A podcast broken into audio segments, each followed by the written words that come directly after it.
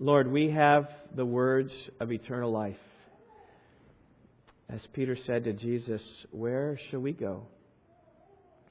God, there, there's no place we'd rather be than in your house with your people. And there's nothing that we would delight in more than to see people who are, are wayward right now. God, come to the, the grace and knowledge of Christ. Lord, I, I think as the, the message will be handed out tonight, many, many tracts that people can be read, and as the message will be heard uh, with Ryan speaking to many, God going and being there with the crowds, I, I pray that you would, God, by your grace, bear fruit. We may not know even where that fruit is or where it comes from, but I, I pray, Lord, that, that you would bear fruit by their faithfulness. I pray for Ryan, especially just even as he is nervous and even had some physical symptoms perhaps because of that in recent days. I pray you'd help him. I pray that as he steps out in obedience in these ways, guys, just share your truth, God, that you might uh, might bless him and encourage him and strengthen him. Uh, just to live before his family and live before his coworkers and live before a church family as one who believes genuinely, truly, deeply in the message of Christ. So, God, we just ask your blessing. Would pray, God, you'd stir this to our remembrance tonight as well um, as that takes place. Father, so glorify yourself this evening. In Jesus' name we pray. Amen. Okay, thanks.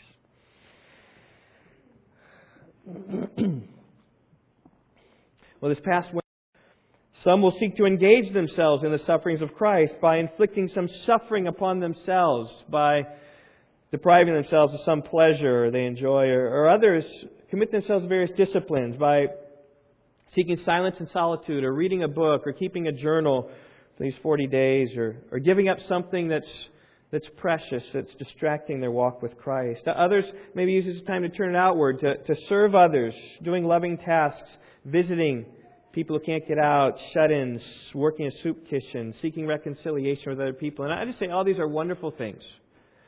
Um, these are, are, are, things that, that people um, might do to help their walk with God. And if a, a particular time in the church calendar motivates people to righteous living, listen, I'm all for that. But I want to say there are some dangers in it too. One danger is that a commitment to Christ can be a seasonal thing. I mean, think of it as 40 days, and you can almost be led like, okay, I'm just going to follow Jesus really hard with all the gumption of my flesh for these 40 days, and then after that, return to a former manner of life. In fact, that's the whole principle behind Mardi Gras. Mardi Gras is French for Mardi, it's Tuesday. Gras is fat. It's called Fat Tuesday. The idea is it's celebrated the Tuesday before Ash Wednesday because you know that you're going to be some fasting and prayer these next 40 days. And so what you do is you pig out and you be gluttonous on the day before that happens. And then when Easter comes about, then you go back to where you lived before. And that just kind of, it's a disconnect. And many Mardi Gras parties are far from godly you know anything about that. And I just say there's a danger in making your Christianity seasonal. Christ is worthy to be followed all the time. We can follow after him, not merely just during the 40 days before Easter. Another danger with uh, celebrating Lent is it can easily move to a works-based righteousness, where you fast and pray, being quiet before the Lord. You can easily accept, think that wow, look at what I'm doing for God, that God accepts me. Look at all my righteous deeds and how, how good I am. As you focus your attention upon performing good deeds for others, you can easily lift yourself up and think of, of how good I am and acceptable before God. But our standing before God is only through faith in the Lord Jesus Christ, which, if you know where I'm going, in Philippians chapter 3, it's a great introduction because it's a great antidote to all the, the things that happen in the time of Lent. Because Paul will put forth just the bankruptcy of works, the bankruptcy of religious merit, and will lift up the glories of Jesus. What a timely word for us. If you haven't done so already, I invite you to open your Bibles to Philippians chapter 3. Our text this morning is simply verses 8 and 9. I thought about going to verse 11, but I just want us to savor the gospel of Christ, which, which comes really clearly here in these two verses. I'm in no rush to walk through these verses and to get through them quickly. So we're going to slow down and just look at, at these two verses. And let me make a comment about Lent and Rock Valley Bible Church. Now, many of you know this Some of you are newer to the church. What, what we have sought to do during Lent is rather than encouraging you some extra commitment during 40 days before Easter, only to see that be like a New Year resolution that you fail in or, or, feeds the flesh. What we have done as a church is to celebrate the Lord's Supper every Sunday in Lent, just as a means to, to lift our hearts week after week after week after week upon the, the crucifixion of Christ. It says whenever we celebrate the Lord's Supper, 1 Corinthians 11 says this, we, we proclaim his death until he comes.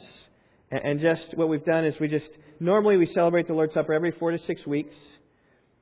But during this period of Lent, we'll celebrate it every week. I know some churches celebrate it every week, and I've heard that sometimes it gets quite unwieldy, and I heard sometimes that it can lose its flavor because it's like every week. And so what we're seeking to is kind of get a taste of that, feel that, but then we'll go back to every four to six weeks, just reminding of that. So come and, and be engaged. I'm going to do my best to direct our hearts to Christ, and, and the text today is really easy because it's all about Jesus. It's all about His sacrifice for our sins. Verse 8, for Philippians 3, verse 8. More than that, Paul writes, I count all things to be lost in view of the surpassing value of knowing Christ Jesus my Lord, for whom I have suffered the loss of all things, and count them but rubbish, so that I may gain Christ, and may be found in him, not having a righteousness of my own derived from the law, but that which is through faith in Christ, the righteousness which comes from God on the basis of faith. Now, these verses really are an application of what we saw last week in verses 4 through 7. Remember, my message was entitled No Confidence in the Flesh. Paul says, Boy, if anyone else can put confidence in the flesh, I can. That's what verse 4 is about. And then he puts forth seven religious advantages he has. Four of them inherited, three of them earned or worked for or obtained through his, through his own efforts. He said, I was circumcised the eighth day. I was of the nation of Israel. I was of the tribe of Benjamin. I was a Hebrew of Hebrews. Put him smack dab in the middle, in the heart of the Jewish community. Right in the heart of the covenant community of God. And then he put three advantages through his own efforts. He said, as to law, a Pharisee. He, he was an expert in the law. He was a religious leader among his people. As to zeal, a persecutor of the church. He was going out with, with um, a vengeance to anybody who would be following the way which he thought was the way against God, which was Christianity. And he would arrest them and bring them to prison, bring them to justice. He was zealous. As to the righteousness which is in the law, he said, found blameless. You could not find a single commandment in the Old Testament that he failed to do, or any prohibition that he did. Him, placed him right at the head of all the Jews of his day, not only in the heart inherited of his uh, in the covenant community, but also just through his efforts. Nobody could stand taller than, than Paul did. But after all of that, then comes this shocking statement of verse 7. But whatever things were gained to me, those things I have counted as loss for the sake of Christ. Now, if that doesn't come as shocking to you, it's because you've heard the gospel so many, many, many times. That you know that it's not our religious deeds that get us before God, and it's, it's, it, it's not those things that seem to be gain to other people. You know that religious works can't save you. You know that salvation comes by the grace of God through faith alone in Jesus Christ. And that's good. However, the first century Jews and proselytes who heard this would have been shocked at this message. It would have been like, whoa! Where did that come from? So I want to try to illustrate, particularly for you kids, but also for Andy, okay? So just for uh, what, what, what this was like. He says, I was circumcised the eighth day I was of the nation of Israel.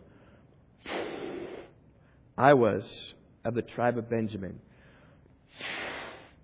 I was a Hebrew of Hebrews. As to the law, I was a Pharisee. As to zeal, I was a persecutor of the church. As to the righteousness which is in the law, found blameless. That was Paul.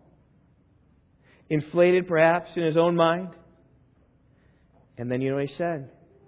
Verse 7 But whatever things were gained to me, I have counted as loss for the sake of Christ. That's shocking. And such is the shock that people would have heard. Our, our righteous deeds are like a, a shattered balloon. it makes a good party party thing now, right? Woo! Mardi Gras. This is for Mardi Gras, right? It's useless. It's not going to be a balloon at all. And, and verses 8 and 9 are just going to expand upon verses 4 through 7. You can see that even there, right there in the first couple words of verse 8. The New American Standard reads more than that. The English Standard Version reads, indeed. The NIV says, what is more? The King James says, yea, doubtless. And the New King James says, yet, indeed. Five different translations to this word because it's hard to really understand what exactly this word means, but it means this. It means Yes, indeed, more. This is surely the case. What I said in verses 4 through 7, I now pound into your mind. Now, the difference between verse 7 and verse 8 is really subtle. It's one of tense. Verse 7 is in the past tense. Whatever things were gain to me, those things I have counted as loss. That is past tense. But now in verse 8, he goes present tense. More than that, I count all things to be lost. What he is, is viewing in, in the present. And right here we see Paul's point in this, this train of thought that no longer is he just looking back to say, okay, all these religious things I did as a, a Jewish man that are nothing and meaningless. But now that I'm a Christian, right, look at all the good things I'm doing. No, no, he says, now that I'm a believer and a follower in Jesus, all the things that I am doing, I also count as loss, is what he is saying. In other words, religious deeds after becoming a follower of Jesus, they're all loss. In fact, there's the message. It's all loss.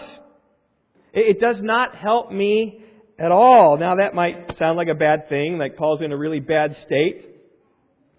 But really it's a good thing. Because Paul has found, found something even better than righteous deeds. More than that, he says in verse 8, I count all things to be lost in view of the surpassing value of knowing Christ Jesus my Lord. In other words, knowing Christ is better than anything that we do or know in this life. My message this morning is entitled The Value of Knowing Christ. You know, this thing's this thing's going. I'm just going to go here if you want to if you want to change me. the value of knowing Christ. First point the value of knowing Christ is worth the loss of everything. It's worth the loss of everything. That's the main point of verse 8. More than that, I count all things to be lost in view of the surpassing value of knowing Christ Jesus my Lord. And he repeats again, For whom I have suffered the loss of all things, and I count them but rubbish, so that I may gain Christ it's all lost. It's all in, in view of Christ. All things are lost. It's like that reading we read about John Piper. Just, just all things. Just Jesus is the best. He is the, the supreme. And, and, and anything that distracts from Him, uh, we, we will choose Jesus. Now, I heard a, a great extended analogy by a preacher named Al Martin I don't know if any of you know him. He's a Reformed Baptist preacher of Trinity Baptist Church in Montville, New Jersey. He, he retired. He's getting older. Uh, he can barely hear now, I think, is some of the, the difficulty. He's residing in Michigan doing some writing, which I hope God blesses. A great preacher. He did an extended analogy to explain what, what, what Paul is talking about here. I, I found it really helpful. He said this Imagine a man who's been happily married. In fact, he's, he's been happily married for 30 years. But he didn't marry until he was 35 years old. And up till 35, he considered himself a confirmed bachelor. That was his doctrine. That's what he preached. He was so convinced of the benefits of bachelorhood that not only was he a bachelor, but he was even repulsively aggressive in pushing forth his, his bachelor theology, if you will. He was evangelistic, trying to get others to be bachelors for life. Whenever he found a single person, he tried to right keep that person, confirm them. Yes, you're single. Yes, that's a good thing. You ought to stay there. Here, here are the benefits. Think about it. I, I have an independence. I can do what I want whenever I want. I have freedom. And he had all those advantages for 35 years. And but when he was 35 years old, Mary came into his life. We'll call him John. And uh, now, after some 30 years of marriage, he hears his group of these single people being bombarded by other aggressive bachelors who are saying the same things that he used to say. And, and these young men were saying again and again if you really want to live, if you really want to live life in its fullness, don't get married. Avoid the marriage state because bachelorhood is the essence of living. Well, upon hearing this, here's what the, the man writes a letter to be circulated among his, his friends. He's, in the course of a letter, here's what he writes If anyone knew the advantages of bachelorhood, I knew them. And then he lists all the advantages of his bachelorhood and how, how good he was. And then he says in his letter, I too once counted the distinct advantages of bachelorhood as gains. But the things that were gains I counted as loss for the sake of Mary. It's verse 7. Now, verse 8 goes like this. In fact, I furthermore affirm that after 30 years of marriage, I still regard all the so called advantages of bachelorhood as loss for the surpassing value of knowing and dwelling with Mary Ellen, my dear wife, for whose sake I have suffered the loss of all the advantages of bachelorhood, and regard them at this very hour as refuse in order that I may continue in union with my wife enjoying all the objective and subjective privileges, joys, and burdens of the marriage state. And so, what, what obviously, I hope you can see the, the analogy is that whereas John was zealous for his bachelorhood, so also was Paul zealous for his previous life. And whereas John had found delight in his marriage to Mary as so far superior to anything that he faced in his bachelor days, so also Paul could speak of the delight of knowing Christ to be far better than his days in Pharisaism. And Paul is now writing as a, a satisfied Christian, just as John wrote as a satisfied married man. And, and, that's what verse 8 is saying. He says, because you think about how, how long has Paul become a Christian at this point? Many years. 20 years, maybe? It's been some time. And he says, Listen, I count all things to be lost in view of the surpassing value of knowing Christ Jesus my Lord, for whom I have suffered the loss of all things and count them but rubbish, so I may gain Christ. So you, so you look here, what is the surpassing value? What is it that's superior? What is it that's so great, Paul? Knowing Christ is what's great. In fact, that's what salvation is. It's knowing Jesus intimately. It's not just knowing about Jesus, it is knowing Jesus personally. It is having a relationship with Jesus. That's why many people rightly talk about having a personal relationship with Jesus. Uh, this word here about knowing Christ Jesus, my Lord, it doesn't mean just knowing the facts. It means knowing Him as a, a person.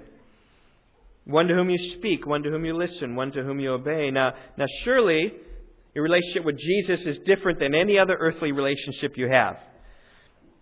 See, He's God and we are humans and we don't hear his audible voice. We do have his written word, and we, we, don't, we don't even see him.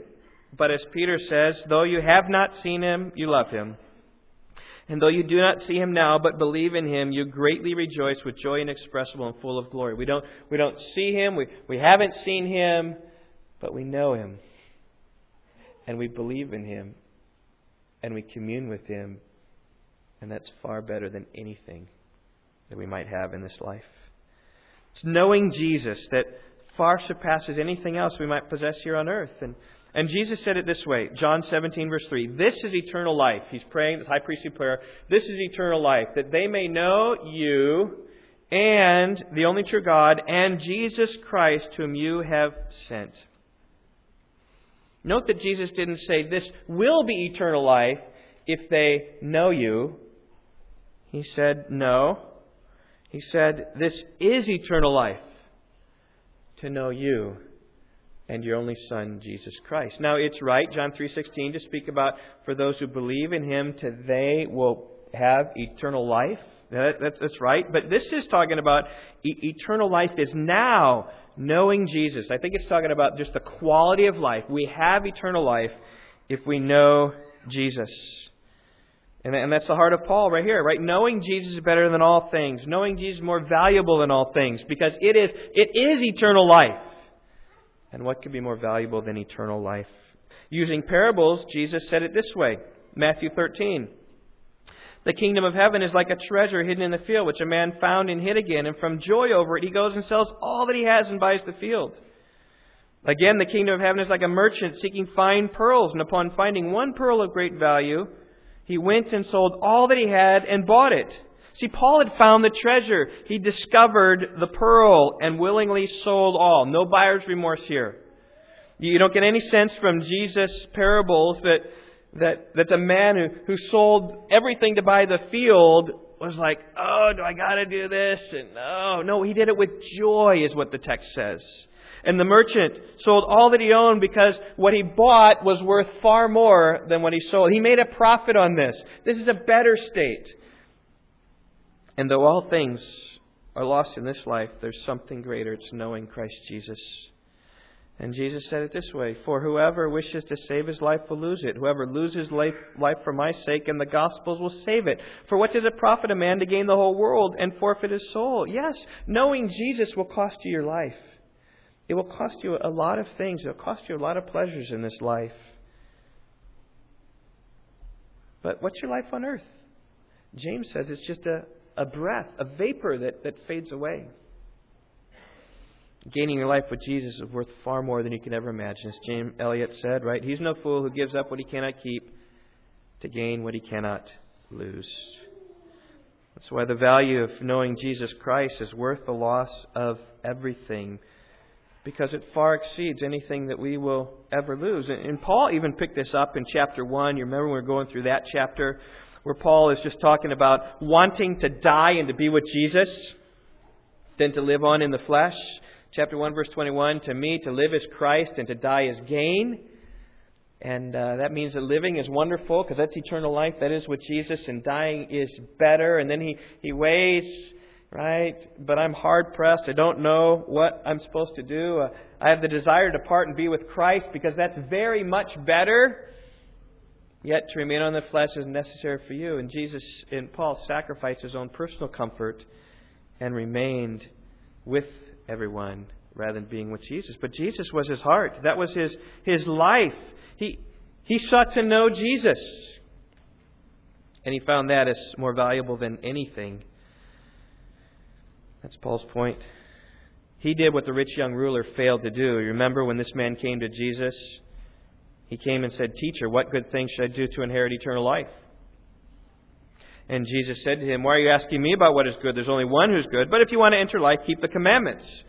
And he said, Well, which ones? And Jesus said, You shall not commit murder, you shall not commit adultery, you shall not steal, you shall not bear false witness, honor your father and mother, you shall love your neighbors yourself. And the young man, just like Paul, blameless in the law, just said, All these things I have kept, what am I still lacking? And Jesus seeing that he wasn't he was self righteous in himself, he wasn't broken, and he wasn't willing to give up all. Jesus said, If you wish to be complete, go and sell your possessions and give to the poor. Then you'll have treasure in heaven. Come follow me. But the young man heard this statement. He went away grieving because he was one who owned much property. He wasn't willing to forsake that. He considered that to be gain more than Christ. But Paul, you know what? He, he gave up everything. And rather than holding to his own righteousness, as this rich young ruler did, Paul confessed his sin, was broken. He gave up everything. Now, It's not that Paul went around poor all the time. There were times, though, when he was poor and times where he had plenty, but through it all, he held lightly to the things of the world, which I think is the key here. You need to give up your possessions and put them out there. God lets you use them sometimes, but he may not. Philippians chapter 4, verse 10. That's when uh, Paul is, is writing here at the end, acknowledging the gift. He says, I rejoice in the Lord greatly that now at last you revived your concern for me, Eh, that you've given me this, this gift. Indeed, you were concerned before, but you lacked opportunity. But look what he says in verse 11 Not that I speak from want for I've learned to be content in whatever circumstances I am in. I know how to get along with humble means, and I also know how to live in prosperity. In any and every circumstance, I have learned the secret of being filled and going hungry, both of having abundance and suffering need. I can do all things through him who strengthens me. There were times in Paul's ministry where, where God richly blessed him and he had lots to enjoy. I'm thinking maybe even in uh, Philippi, when Lydia was converted, she was a, a, a merchant woman, probably had a, a fine house. He was there in the house. He was enjoying Lydia's house and had a lot. And there were other times when he was not having very much. But, but at all times, he was clinging to Christ, and so he was okay. Whether he, had, he was hungry or, or he was filled. When he had an abundance or a suffering need, he was okay because Christ was the most important thing in his life. And it wasn't merely physical possessions he gave up. He gave up religious standing. He gave up religious opportunity. Can, can you even think about what it'd be like to, you know, be a religious leader in your system and then say, well, I'm, I'm just going to turn all that aside. I'm going to start all over. Now, he didn't really start over because it was the fulfillment of his religion, but in some regards, he started over because he lost all his social standing. He lost all of his comfort of leadership of where he was. And I think that's a little bit what Nicodemus was struggling with the night when he came to Jesus. Remember how there was a man from the Pharisees named Nicodemus, a ruler of the Jews. He came to Jesus by night and said, Rabbi, we know that you've come from God as a teacher because no one can do the signs you do unless God is with them. And then Jesus gets to the heart of the matter. Okay, you're the teacher in Israel. Truly, truly, I say to you, unless one is born again, he cannot see the kingdom of God. And there's some debate here about how much Nicodemus understood. I think he understood a lot what was going, again, uh, going on. Jesus said, You need to be transformed, totally changed. And Nicodemus said, How can a man be born when he's old? He cannot enter a second time into his mother's womb and be born, can he? Like, how can you start over when you're, you're old and you got all these religious accomplishments, you got all these things piled up? It's very hard. And you know that too. The older you get, the harder it is to change your ways. But they're talking on the spiritual realm as well. And Jesus said, Truly I say to you, unless one is born of water and the Spirit, he cannot enter the kingdom of God. He said, That which is born of flesh is flesh. That which is born of the Spirit is spirit. Don't be amazed, Nicodemus. I said you must be born again. The wind blows where it will, the sound you hear, but you do not know where it comes from, where it's going. So is everyone who is born of the Spirit. Like we're not talking so much about starting over. We're talking about just changing intricately in your spirit to have a different orientation is what we're talking about. We're talking about the work of regeneration in a, in a man's heart. And Nicodemus said, How can these things be? And then Jesus said, You're a teacher of Israel and you don't understand these things? and he left that night, not following Jesus, not wanting to start over, not, not seeking and truly understanding. And God was not, not working. Just how, how, can I, how can I start over? And I, I think Nicodemus was in the same situation Paul was. A Pharisee, religious standing, reputation, a teacher in Israel, the one who's got all the Bible answers. And, and I'm sure that he had a lot of inherited characteristics of Paul. That I'm sure he was circumcised. I would not doubt that he was circumcised the eighth day, whether he was an eighth day or either. He was of the nation of Israel for sure. He, as to the law, he was a Pharisee. As to community, he was a teacher. As to authority, he was a ruler in Israel. And following Jesus would cost him all those things. And Nicodemus wasn't willing to give them up initially. And the good news is, you read through the Gospel of John, you find, find that he finally did denounce all his religious deeds like Paul, and I'm sure he could say with Paul, as he was there with the disciples, bringing spices to the body of Jesus, I'm, I'm sure you could say with Paul, more than that, I count all things to be loss in view of the surpassing value of knowing Christ Jesus my Lord, for whom I've suffered the loss of all things, and count them but rubbish so that I may gain Christ. I mean, you just imagine Nicodemus in the midst of the Sanhedrin standing out saying, I'm going to follow this man. I'm going to follow Jesus. He would have lost everything. It's like a Republican coming out and saying, I'm a Democrat. Or vice versa, Democrat saying, I'm a Republican now, just kind of cast out of the party. You're all done. That's what it cost him. it's worth the loss of everything. Now, now, look at how Paul views his religious attainments, how, how Paul views all these things. He says, I count them but rubbish. Now, there's some debate as to what this exact word means. Okay, it's only used here in the New Testament, just here. It's used elsewhere in uh, Greek literature, but the Greek word here is skubala, and um, most translations use the word rubbish. So the NIV uses the word trash. It's that, that stuff that we eat, the dinner, we just kind of get out. That, that may be stuff that has been in the refrigerator for a few days and starts thinking. In fact, um, I was just out in my garage this morning, kind of coming, getting ready to come here, and we've got something in the garage that is. I didn't have time to follow my nose, right? Where where is that? But it is stinking something bad, and it's it's going to be purged this afternoon. Okay, I'm gonna I'm gonna find that out. But that's what Paul says. All my righteous deeds are like that rotting, smelly food or something, potatoes or who knows what it is.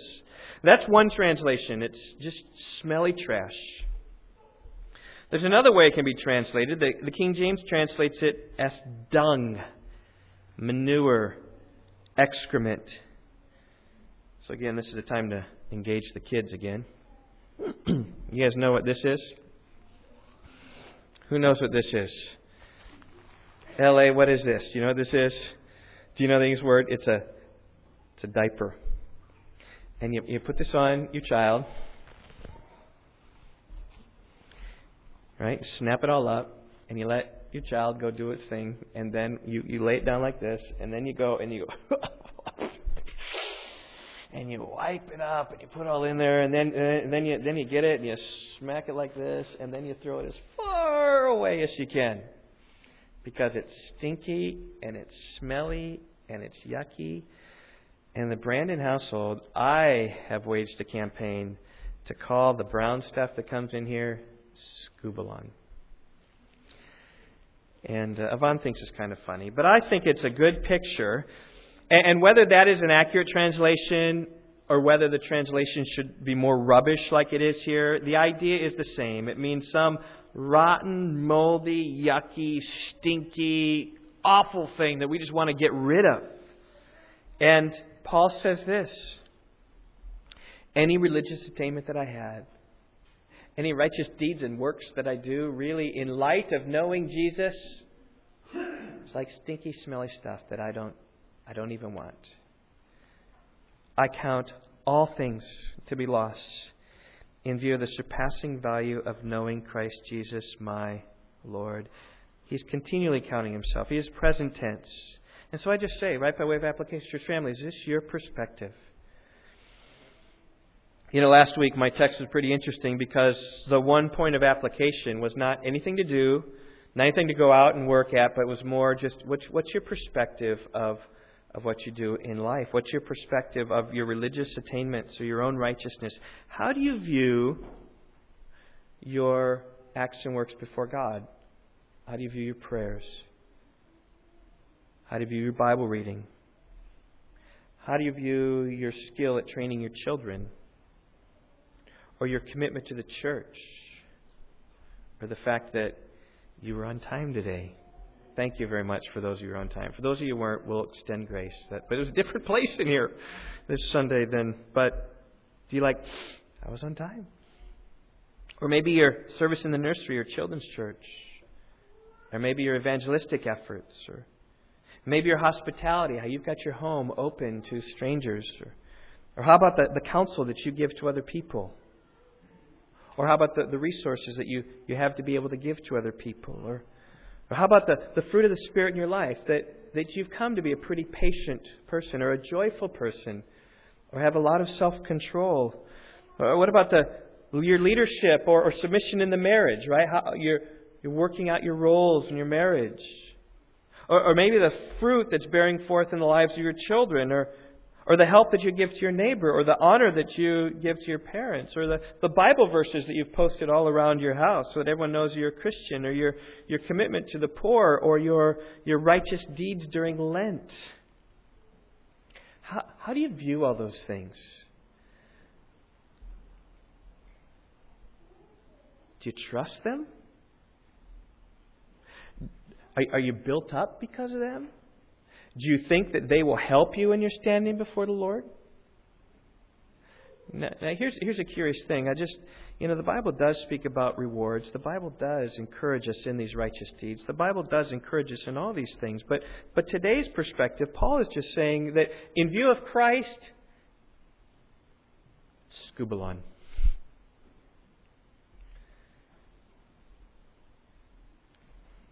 Would you rather just throw them out because Jesus is so valuable to you? It's the call of this text. And, verse 9 then brings us to why Jesus is so valuable. Not only is the value of knowing Christ worth the loss of everything, but also the value of knowing Christ is this because he gives us righteousness. He gives us righteousness. That's all what verse 9 is about.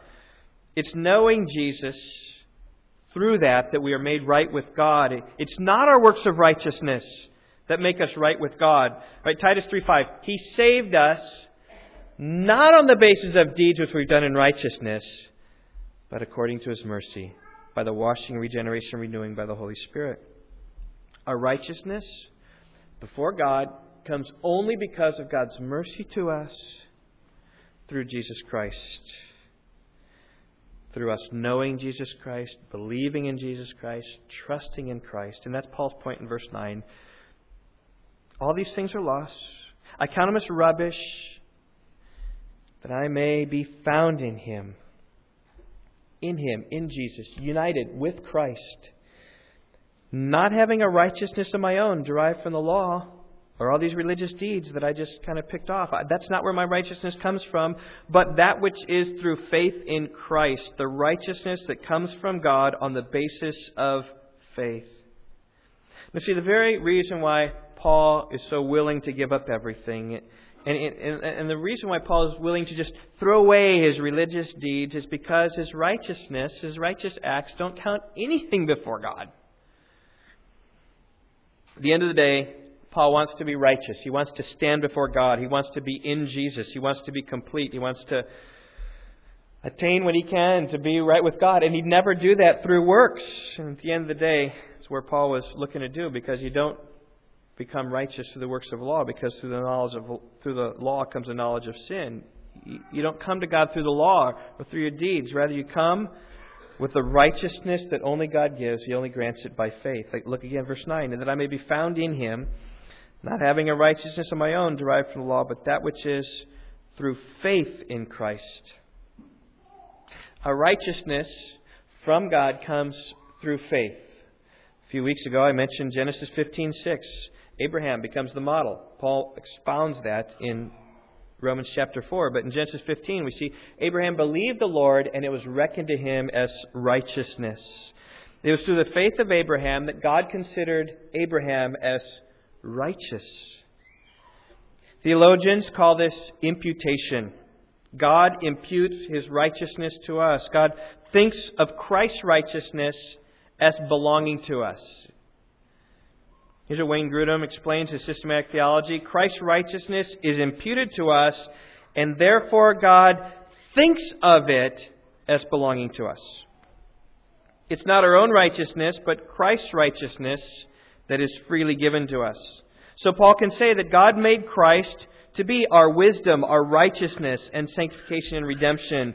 And Paul says his goal is to be found in Christ, not having a righteousness of my own based on the law, but that which is through faith in Christ, the righteousness from God that depends on faith. Paul knows that the righteousness he has before God is nothing of his own doing. It is the righteousness of God that comes through Jesus Christ. Imputation. Know that word and love that word. Though we are sinners, he imputes righteousness to us and considers us as righteous sinners though we be. Now, this is in contrast to the Roman Catholic doctrine of infusion, whereby, as I quote R.C. Sproul, a sinner cooperates and assents to the grace of justification in which righteousness is infused in him. Okay, so let, us talk. Here's Roman Catholic doctrine infusion. You believe in God, He then gives you righteousness, which you possess. And that righteousness enables you to do righteousness. And when you stand before God, He looks at you and declares you righteous because, in fact, you are righteous. Because God's righteousness was infused into your very being. And the things you do actually merit your forgiveness. In fact, some people are so righteous by grace that their own righteousness is even more than they need, and their own righteousness overflows into this treasury of merit that God can use and dip out of to reduce the temporal punishment of other people. That's Roman Catholic doctrine of infusion. He's making us righteous, making us earn before God. Now, contrast that with classical Protestant theology, which I think is everything that Paul is talking about here. That's imputation. Okay? Roman Catholic theology is infusion, this is imputation. Protestant theology says this you believe in God, then God views you as righteous, even though you're still a sinner. And when you stand before God, He takes your faith, views you as righteous, not because you are, but because you have an imputed righteousness. That righteousness didn't come from us, it came from Jesus. And so, really, what, what happens, actuality, when God looks upon us, He sees Jesus. Because we are in Jesus. So, Jesus has so wrapped us around that God can't see us apart from seeing Jesus. And He sees Jesus' righteousness imputed to us and considers us righteous and forgiven. That's imputation. And I believe that's exactly what Paul's talking about here in verse 9. And may be found in him, not having a righteousness of my own, derived from the law, but that which is through faith in Christ, the righteousness which comes from God on the basis of faith. Now, Roman Catholic theologians hate that doctrine because they say God is being deceitful because he's calling someone righteous who isn't righteous. And I can, I can feel that argument a little bit, but it's their logic that causes them to reject that rather than a clear teaching of this verse or a clear teaching of like 2 Corinthians 5:21 that God made Jesus who knew no sin to be sin for us that we might become the righteousness of God in him. It's in Jesus that we become the, the righteousness of God. And this, by the way, is the glory of the gospel, is that though we are sinners, yet we are justified because we are in Jesus. Our sins are wiped away and cleansed because He's imputed His righteousness to us. That's what verse 9 is talking about that I may be found in Jesus, not having this righteousness that, that I have derived from the law, not the works that I did, but I have this righteousness which comes from God on the basis of faith. It's God's righteousness imputed to us. In other words, the righteousness that we have doesn't come from me, it comes from God. It's not my works of the law. It's not my heritage or my baptism or my confirmation. It's not my standing in the church. It's not my good deeds before the men. It's not my prayers or my fasting or my, my giving to the poor or my zeal or my devotion to the Lord or my correct theology or my helping the lady across the street or my good deeds during Lent. No, it's Christ's righteousness that comes through my faith, the righteousness which comes from God on the basis of faith. Now, I labor this point, and I've slowed down really just to look at these two verses because this is the very heart of the gospel. This is what Paul is getting at in all of Philippians. This is why he rejoices with the Philippians that they become participations of the gospel to get this message out of the imputation of Christ's righteousness to us. It's the exchange that takes place because of our faith, right? We believe God for righteousness, and God then considers us righteous because Christ was crucified on the cross bearing our sins. So we're imputed to him on the cross. It's a double imputation. It's a imputation of our sin to Jesus, imputation of Jesus' sin to us. And by the way, imputations all over the Bible. Adam becoming our federal head, when he sinned, we all sinned. His sin was imputed to us. And so, likewise, Christ, his righteousness, is imputed to us. Uh, let, me, let me just quote extended from Al Mohler. He, um, He says it in a way that I, a far better way than I ever could. He says, as we live in a culture focused on self fulfillment, of radical individualism, most Americans believe that life is something of a quest, and that the self is something of a project, and it's the project of self fulfillment that they believe is the most important thing in life. And it's the ability to develop an exciting, exhilarating, satisfying, and secure sense of self. In other words, they primarily look for fulfillment within the self and you think about America, I think that's a proper um, uh, a proper evaluation of America. He says, We are living in an age in which the primary question asked by most persons is, Am I well? And what they mean is, Am I well in a psychological sense?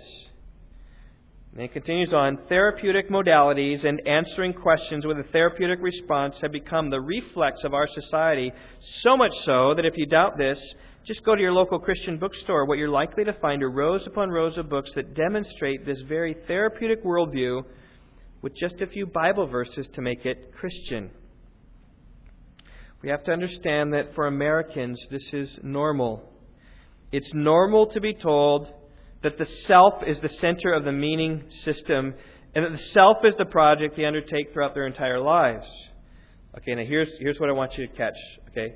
This is what he said. And, and he spoke these words at a conference, Together for the Gospel. I think it was 2008, maybe. I forget when it was. But I was there and was stunned when he said this. It came into a book, and then I uh, have, have the book. He said this As a result, most Americans believe that their major problem is something that has happened to them, and their solution is found within them. In other words, he says this they believe that they have an alien problem because they're victims. My, my growing up, my poverty, my this experience, it's something that happened to me I have an alien problem that needs to be resolved with an inner solution. I just need to find myself. I need to go to psychotherapy and find out all those wrongs done to me and pass them away and forget them. Or I need to I need to better myself. Or I need to 30 days to the new you. Or I need to do what I can do. Right? Alien problem because I'm a victim. Inner solution. And Al Mohler says then, what the gospel says, however, is that we have an inner problem, a deceitful heart a wicked heart, one that seeks for sin, one that pursues its own lusts, its pleasures. We have an inner problem that demands an alien solution, a righteousness which is not our own. That's the gospel. It's not that we've been victims and we need to figure it out ourselves. It's that we're the problem and we need an alien solution. Well, in Jesus Christ, we have an alien righteousness. Verse 9, that I may be found in him, not having a righteousness of my own derived from the law, but that which is through faith in Christ, the righteousness which comes from God on the basis of faith. What's the value of knowing Christ? Well, it's, it's worth so much, it's worth the loss of everything. The value of knowing Christ is that Christ gives us a righteousness through faith and knowledge of Him. What I want to do now is just kind of take that. That's what was happening on the cross. Jesus was taking our sins so that we could get his righteousness through faith. I want to transition here to the, the Lord's Supper. And by doing so, just reflecting upon the, the two songs that we'll be, be singing. Because they put forth the truth of this passage so well. First one is Knowing You by Graham Kendrick. I want to read the words. I trust this. We sing them it'll be more engaging. All I once held dear, built my life upon. All this world reveres and wars to own. All I once thought gain, I have counted loss, spent and worthless now compared to this. Knowing you, Jesus, knowing you, there is no greater thing. You're my all, and as Graham Kendrick wrote, you're the best. Okay, meaning you're the chief, and it kind of can sound trite. Sometimes can we change the words on that, Ryan? To you're my rest. That's good. Right? We, you're, you're the one in whom I rest.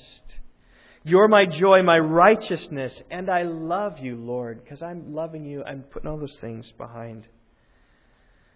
Now, my heart's desire is to know you more. That's next week, verse 10, that I may know him. And so, if you're sitting there this week just thinking about Okay, well, how do I know Jesus? Or what does that look like? Well, Paul is longing for it in verse 10, that I may know him, just longing. And so we'll try to be practical next week about how it is that we come to know Jesus.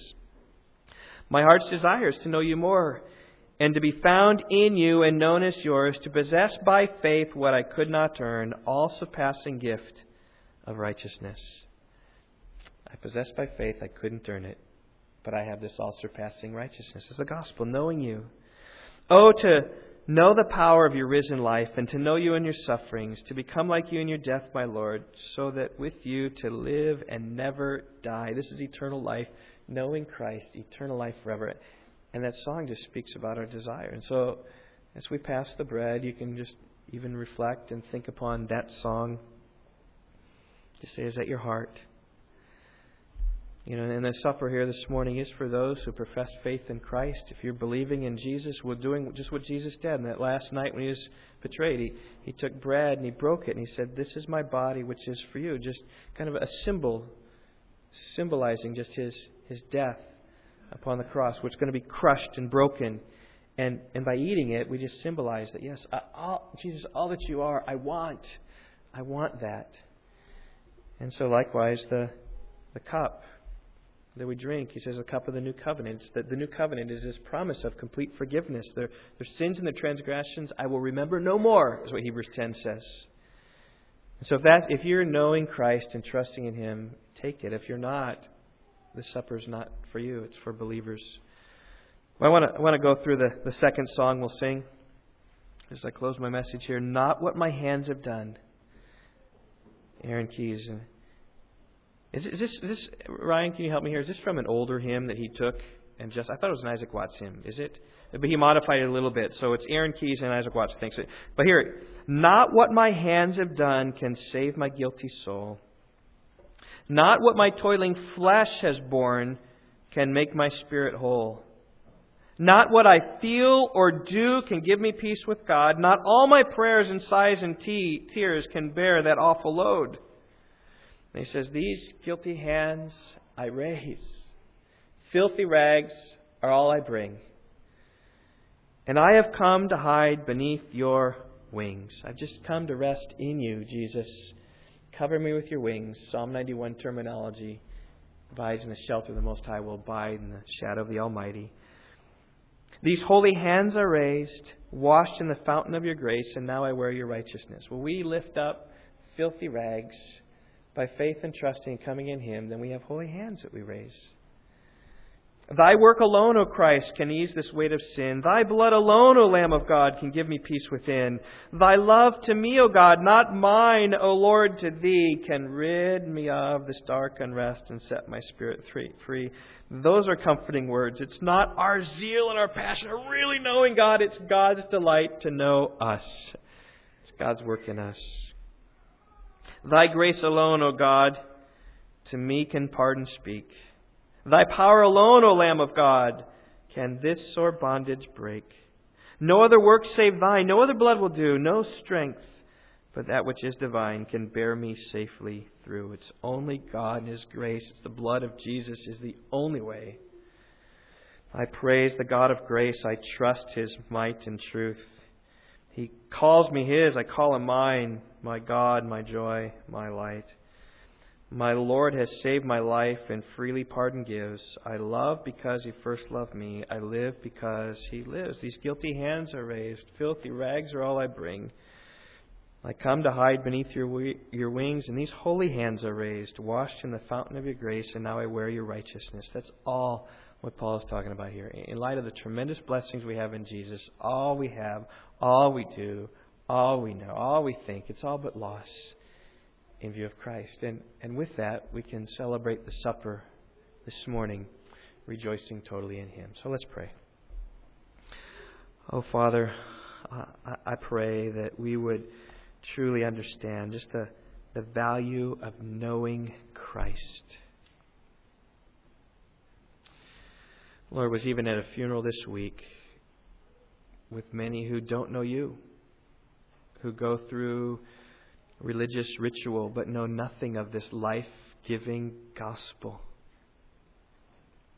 Lord, I, thank you for the, the grace that you bestow and the grace that you give so freely to us who are so undeserving. And we come this morning not because of our religious merits or our righteousness, not because of our great theology or our great work. We, we come only because you've promised to receive us and that through grace our sins are wiped away in His blood.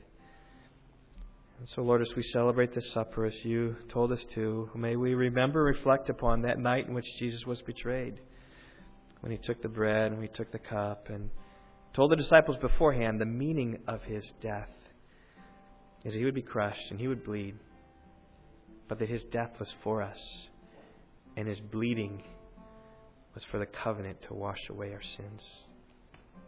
So, Lord, I pray that we'd celebrate this with joy and enthusiasm. God, because of all that you've done for us in Jesus. In whose name we pray. Amen.